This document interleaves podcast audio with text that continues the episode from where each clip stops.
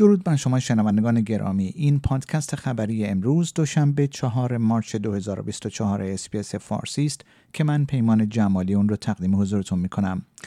رئیس کمیسیون سلطنتی در استرالیا می‌گوید که بزرگترین دشمن نیروی دفاعی استرالیا در درون خود نهفته است. نیک کالداس ریاست کمیسیون سلطنتی استرالیا با افتتاح آخرین دور استماع عمومی این کمیسیون سلطنتی مسئول رسیدگی به امور دفاعی و خودکشی کهنه سربازان خواستار همکاری و پاسخگویی بیشتر برای رسیدگی به چالش‌های درون ساختاری در نیروی نظامی استرالیا شد. تقویت روابط اقتصادی، امنیت منطقه‌ای، تغییرات آب و هوایی و انرژی پاک در رأس دستور کار رهبرانی قرار دارد که برای برگزاری نشست ویژه آسان استرالیا در ملبورن گرد هم میآیند. رهبران شرکت کننده در اجلاس سران انجمن کشورهای جنوب شرقی آسیا از امروز دوشنبه چهار مارچ ظرف سه روز نشست های دو جانبه ای را در کنار برنامه پر از هیئت ها و گفتگوهای مختلف برگزار خواهند کرد. مد تیستل تویت سیاستمدار استرالیایی می‌گوید که مشتاق استقبال از پادشاه چارلز در استرالیا است. او که دستیار وزیر دفاع امور کهنه سربازان و جمهوری در وزارت انتونی البنیزی نخست وزیر استرالیا است می‌گوید که مسئله استقلال مربوط به خانواده سلطنتی نیست. دولت فدرال تایید کرده است که در حال گفتگو با ایالتها و قلمروها در مورد دیدار احتمالی خانواده سلطنتی است که در اواخر سال 2024 انجام خواهد شد.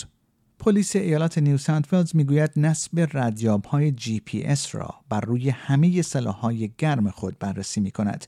این اظهارات پس از ادعاهایی مطرح شده است که یک افسر در حال خدمت یک زوج را در سیدنی به قتل رسانده است. این افسر پلیس به نام بو لامار کاندون به اتهام قتل جسی برد و لوک دیویس در سیدنی و انداختن اجساد آنها در دویست کیلومتری گولبرن در بازداشت به سر می‌برد. کارآگاهان پلیس ادعا می کنند که این مرد 28 ساله برای کشتن این زوج از سلاح گرم پلیس استفاده کرده است. انتونی البنیزی نخست وزیر استرالیا می‌گوید که انتخابات میان دوره‌ای دانکلی ثابت می کند استرالیایی علاقه به کارزارهای منفی ندارند. سوزان لی نماینده حزب لیبرال به دلیل انتشار یک توییت تحریک آمیز قبل از این انتخابات مورد انتقاد قرار گرفته است. خانم لی در آن توییت نوشته بود اگر نمی‌خواهید زنان استرالیایی را ببینید که توسط جنایتکاران خارجی مورد تعرض قرار می‌گیرند علیه حزب کارگر رای دهید. دو شهروند روسیه پس از ضبط بیش از دو و سه دهم میلیون دلار پول نقد و ارز دیجیتال در گولد کوست به پولشویی متهم شدند. در همین راستا پلیس فدرال استرالیا اعلام کرده است که این مرد و زن چهل و چند ساله در سال 2022 از طریق صدها سپرده نقدی در شعب بانک ها و ATM ها در سراسر ایالت های نیو ساوت ولز، کوینزلند، ویکتوریا و ساوت استرالیا اقدام به پولشویی کردند. مقامات درگیر در مذاکرات آتشبس میان حماس و اسرائیل می‌گویند که با وجود تحریم اسرائیل هنوز امیدی برای دستیابی به این توافق قبل از ماه رمضان وجود دارد. رسانه های اسرائیلی گزارش می دهند که هیچ هیئتی به قاهره اعزام نشده است زیرا گزارش شده است که حماس به خواسته های خود برای انتشار اسامی گروگان هایی که هنوز زنده هستند پاسخ نداده است.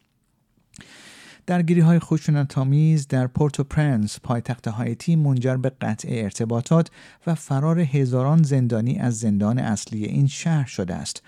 بر اساس گزارش ها تعدادی از اشرار به این ندامتگاه ملی که بیش از 3600 زندانی را در خود جای داده حمله کردند و منابع در زندان می‌گویند که اکثریت قاطع آنها اکنون در حال فرار هستند. شنوندگان گرامی پیمان جمالی هستم و این پادکست خبری امروز دوشنبه چهار مارچ 2024 اسپیس فارسی بود که اون رو تقدیم حضورتون کردم.